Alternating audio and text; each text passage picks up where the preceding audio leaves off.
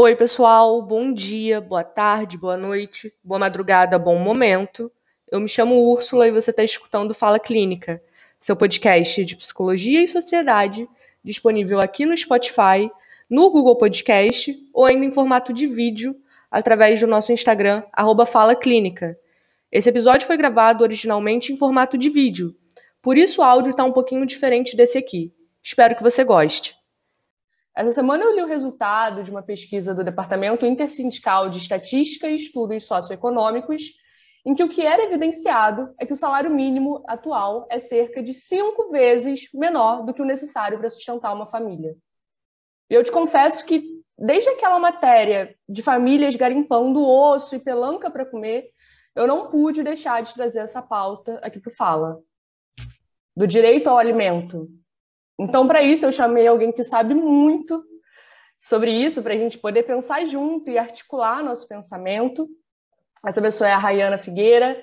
A Rayana é cientista social formada pela Federal Fluminense e é também a convidada hoje aqui no Fala Clínica. Se apresenta, Raya, para quem não te conhece. Oi, gente. Primeiro, Úrsula, obrigada pelo convite. Está sendo muito legal estar aqui hoje com você. Eu sou a Rayana, sou cientista social e agora também sou graduanda em Educação do Campo pela Universidade Federal Fluminense. É, atualmente, eu pesquiso sobre dados da insegurança alimentar no Brasil e sistemas agroecológicos. É, você me encontra no Instagram como cientista do campo. Vamos bater um papo? Bom, a gente tem uma relação muito próxima com a comida, né? A comida é aquilo que nos mantém vivos. Além de ser uma necessidade fisiológica, no Brasil, o direito à alimentação de qualidade que seja balanceada com todos os nutrientes que precisamos, ela é prevista na Constituição Federal. Então, é aquela pergunta: se comer é um direito, por que, que tem tanta gente passando fome no Brasil? A saúde mental ela também tem ligação direta com a nossa forma de viver e de se alimentar, porque não existe saúde mental sem comida na mesa, né? A fome ela castiga e expressa o lado mais amargo dessa existência humana. Não comer é não participar da vida social e humana. A pandemia de Covid-19, ela acentuou um problema que já era grave. A fome, ela voltou a ocupar um vazio enorme na vida dos brasileiros. Nosso tema de hoje é necropolítica e o direito à comida. Comer é um direito. Então, para começar, bora fazer um bate-papo, um bate-bola, Raia? de perguntas, bora, bora tanto para a gente pensar, quanto para quem está escutando, quem está assistindo a gente pensar também. Então, para começar, Rayana, o que é, primeiro, segurança alimentar e o que é insegurança alimentar? A segurança alimentar no Brasil, ela é caracterizada por, pelo seu grupo familiar que consegue ter acesso à alimentação balanceada e adequada. Então, a segurança alimentar, ela está dentro daquilo que a gente chama de organização mesmo alimentar dos, dos alimentos que chegam na tua mesa. Em contrapartida, o que é insegurança alimentar, né? É a preocupação se você vai ter ou não aquele alimento na tua mesa. Bom, vou dar alguns exemplos aqui para a gente saber e, e situar as pessoas se elas estão passando por um quadro de insegurança alimentar ou não. Perfeito. Bom, nos últimos três meses, vamos pensar assim, nos últimos três meses, hein? Você ou sua família já tiveram preocupação de que os alimentos na sua casa eles acabassem antes de poder comprar ou receber mais dinheiro para comprar comida? Os alimentos de fato, eles já acabaram na sua casa antes que você pudesse comprar mais comida? Você já teve que deixar algum alimento para trás no mercado por saber que não ia ter dinheiro para pagar? E você também já precisou pular alguma refeição para que os alimentos durassem até você ter dinheiro para comprar mais comida? Bom, se a sua resposta foi sim para qualquer uma dessas perguntas, você está vivendo um quadro de insegurança alimentar. É curioso porque, como a gente veio conversando antes de gravar, né, Raia? A gente tem a ideia de que insegurança alimentar é fome, mas não. Se você está preocupado se vai ter dinheiro, se vai ter comida, é um quadro de insegurança alimentar, como você colocou. Como eu disse, desde que saiu aquela matéria sobre pessoas fazendo sopa com osso, aquilo não me desceu. Quando eu digo que comer é um direito, acredito que a Rayana possa explicar bem melhor essa articulação com uma política de extermínio também. que, como diz o Attili Bembe no primeiro parágrafo do Necropolítica, a expressão máxima da soberania reside, em grande maioria, na, no poder e na capacidade de ditar quem pode viver e quem deve morrer. E assim, as palavras que ele usa, né, são quem pode viver e quem deve morrer, sob os desígnios do Estado. Como que você enxerga isso, Rayana? Bom, é, quando a gente também fala sobre insegurança alimentar e a gente apresenta dados sobre essa insegurança no Brasil, a gente está falando de pessoas. E a insegurança alimentar ela tem rosto. Atualmente no Brasil, Úrsula, não sei se você sabe, mas mais de 59% das casas elas vivem algum grau de insegurança alimentar. Um Isso quer dizer, grande. na prática, que seis em cada dez casas não têm garantia de comida na mesa. E as casas mais afetadas pela insegurança alimentar são as que têm uma responsável e é mais acentuada, onde essa responsável é mulher e de cor preta ou parda a concentração dessa insegurança alimentar ela é muito grande nas áreas urbanas, mas ela também é enorme nas zonas rurais. Então, a insegurança alimentar no Brasil, fazendo essa, essa menção a quem vive e quem morre, deixa muito nítido quem tem condições de se alimentar e de viver e quem muitas vezes perde essa, essa, esse direito tão básico que é o direito à alimentação no Brasil. É, isso assim, né? A gente pensa essa questão de insegurança alimentar, de fome, quem morre, Outro dia, se não me engano, foi anteontem, saiu um estudo falando né, do número de pessoas que morrem pretas e pardas no Brasil. E, mais uma vez, essa discrepância enorme de quem é que está morrendo. E aí a gente está discutindo quem é que está morrendo de fome, né? Quem é que não está comendo, Sim. quem é que não tem, não tem comida na mesa. E essa, essa questão da fome no Brasil, é, a gente apresenta dados dos últimos cinco anos mas é bom ressaltar que é um problema estrutural. A gente tem o, o, o reconhecimento de que a fome é um problema no Brasil desde a década de 1940. A gente está em 2021. Tem uma autora que eu gosto muito, que é a Carolina Maria de Jesus, e a, a, a todas as frases dela assim, me impactam muito, porque é uma pessoa que viveu muito a fome. E quando você vive muito a fome, é uma coisa que te marca para sempre. Tem uma das passagens dela, Úrsula, que ela fala assim: a tontura da fome é pior que a do álcool. A tontura do álcool, ela nos impele a cantar, mas a da fome nos faz tremer. Eu percebi que é horrível ter só ar dentro do estômago. A fome ela marca e a fome ela deixa um vazio imenso na vida das pessoas. Ela destrói a autoestima das pessoas, ela destrói a capacidade de pensar, a capacidade de sonhar, a capacidade de se desenvolver. Porque se você não tem um alimento na tua mesa, como que você vai pensar no futuro se o presente é uma coisa tão cruel com você, sabe? Totalmente. Assim, a gente está falando de fome e há quem sobreviva, né, à fome, há quem consiga viver e não morra nessas estatísticas. Mas como a Carolina Maria de Jesus diz e como você trouxe, marca. Então, ainda que a pessoa depois não passe mais fome, aquilo nunca vai ser apagado da história dela.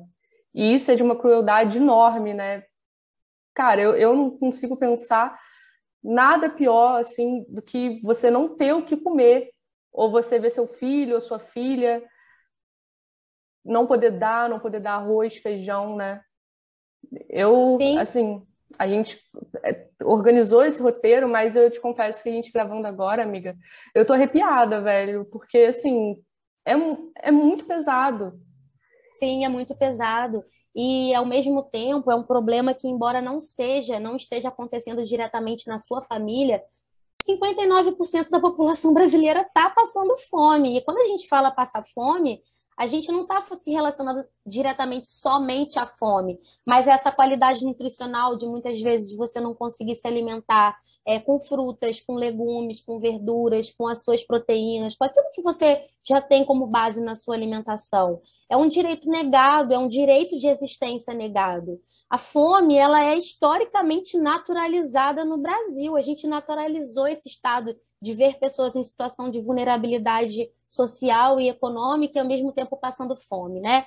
É, essa, essa, essa naturalização ela faz com que a gente tenha dimensão de como hoje existem passando existem famílias passando por essa desproteção alimentar é, da mesma forma que muita gente já estava exposta a, a, essa insegurança antes da pandemia, né? E a gente, quando fala nessa, nessa insegurança alimentar, é para trazer soluções, para pensar num sistema alimentar que seja eficiente e que seja bem desenvolvido e que considere um sistema que consegue distribuir e organizar a comida que chega à mesa dos mais vulneráveis. O Brasil não vive um estado de escassez de alimento.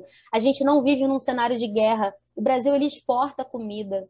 Então, se a gente tem um país que, que tem uma relação comercial de alimentos tão grande com o mundo, por que, que 60% dos brasileiros não estão comendo? E assim, pergunta. você já deve ter percebido na sua casa o preço do arroz. Você lembra no passado, quando o preço do arroz foi quase 40 reais? E o preço do feijão, o preço do óleo. Então, a gente está tendo um aumento em cima de produtos da nossa alimentação básica. São produtos que, que estão inseridos na nossa rotina alimentar e que a gente não está conseguindo mais comer, sabe? Tem muita gente que não está conseguindo comer bem no Brasil, que acabam restando os subprodutos da prateleira, acabam restando aquelas comidas ultraprocessadas que não têm nutrientes suficientes para manter a pessoa bem, para manter o organismo da pessoa bem equilibrado. Então, quando a gente fala sobre essa, essa necropolítica, a gente está falando também de relações comerciais que o Estado favorece e desfavorece para que você consiga comer, assim mesmo como a proteção da segurança alimentar, no sentido de sistemas agroecológicos no Brasil. Hoje a gente já sabe que mais de 75% de todo o alimento que chega na nossa mesa vem da agricultura familiar, vem das famílias do campo que trabalham nessa produção, que trabalham para a produção própria e o que excede é vendido. Então a gente não tem hoje uma política que incentiva essa produção de agricultura familiar no Brasil. O governo está mais preocupado em exportar para fora do que olhar para a própria sociedade, olhar para a nossa cara, e olhar para a cara das necessidades que o Brasil está tendo agora. É, nem tudo decorre somente dessa grave crise financeira, né? A gente já vem sofrendo nos últimos anos uma série de ataques trabalhistas, a gente vem sofrendo cortes em programas de apoio essencial aos grupos de maior vulnerabilidade social e econômica. O direito, ele é a alimentação mas ele também é o direito de ficar em casa, de se proteger do vírus e de ter uma garantia do Estado que se desenvolvam políticas públicas de segurança alimentar. A gente tinha um auxílio emergencial de 600 reais, Úrsula. Não, não dava para nada já, né? Já não dava para nada, mas era um valor que as, as pessoas elas conseguiam ir ao mercado, conseguiam pagar suas contas, conseguiam comprar comida. Agora, é o mínimo de dignidade, né, Raia? É, é o mínimo. 150 reais 150 reais de um auxílio emergencial. Que emergencial é esse, sabe? O gás de cozinha está mais de 100 reais. Então, a gente está num momento de uma situação de um vírus que está matando pessoas, que já levou a vida de mais de 600 mil pessoas, que dói muito saber desses dados, mas as pessoas que estão vivendo, elas também não estão sendo muito é, fortalecidas para continuar vivendo. A impressão que eu tenho é que todo mundo vai morrer. E, e, esse governo, principalmente, ele, ele, a, a, ideia dele é essa. É por As aí, né? Que têm maior vulnerabilidade social e econômica que se que façam por si mesma. Mas a gente sabe que não é assim no Brasil. A gente tem uma história muito complexa no Brasil de como se desenvolve essa política, né? É, esse valor do auxílio ele ajudava muito as pessoas e estava ajudando as pessoas nessa manutenção da segurança alimentar. Nem isso a gente tem hoje. É preciso a gente encarar, Úrsula, que a insegurança alimentar no Brasil, ela é um problema social. Perfeito. E assim, é, ao mesmo tempo em que se retira qualquer possibilidade de alimentação, não tem emprego, é, não tem política de, de suporte, não tem nenhuma política pública efetiva que auxilie essas pessoas em situação de vulnerabilização, né, de, de sofrer essa vulnerabilidade que é imposta, porque a gente fala muito pessoa em situação de vulnerabilidade, né? Mas as pessoas não nascem aleatoriamente em situação de vulnerabilidade. Tem os marcadores sociais que transformam elas em pessoas vulnerabilizadas. E aí, ao mesmo tempo, tem que trabalhar, não tem emprego, não tem comida, e aí eu como miojo para ir trabalhar, mas o miojo não me sustenta, e aí passou duas horas eu estou com fome. Eu acredito que essa última frase Raia, que você disse, né? É preciso encarar a insegurança alimentar, a insegurança alimentar enquanto um problema social é o cerne da nossa discussão. É isso. Sim, Vamos ficar por é aqui, amiga?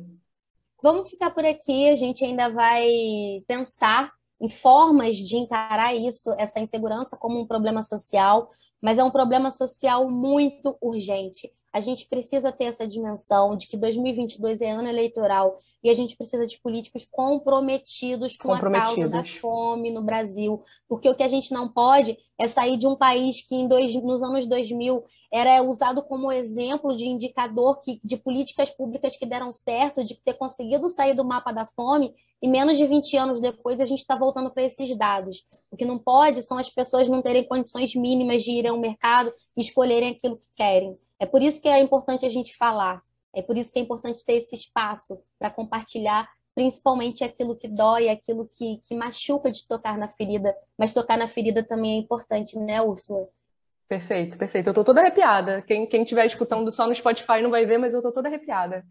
Porque não dá para a gente falar só de coisas legais e alegres, a gente também precisa falar do que está acontecendo. E quem escuta fala, quem assiste, sabe disso, né? Essas são pautas que a gente sempre traz aqui que é preciso debater, né? É preciso disputar o espaço, é, é preciso disputar a política.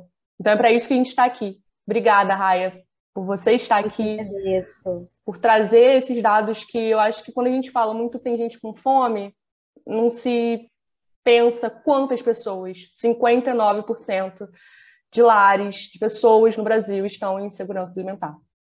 Vamos ficar por aqui. A gente vai se falando e até semana que vem, pessoal.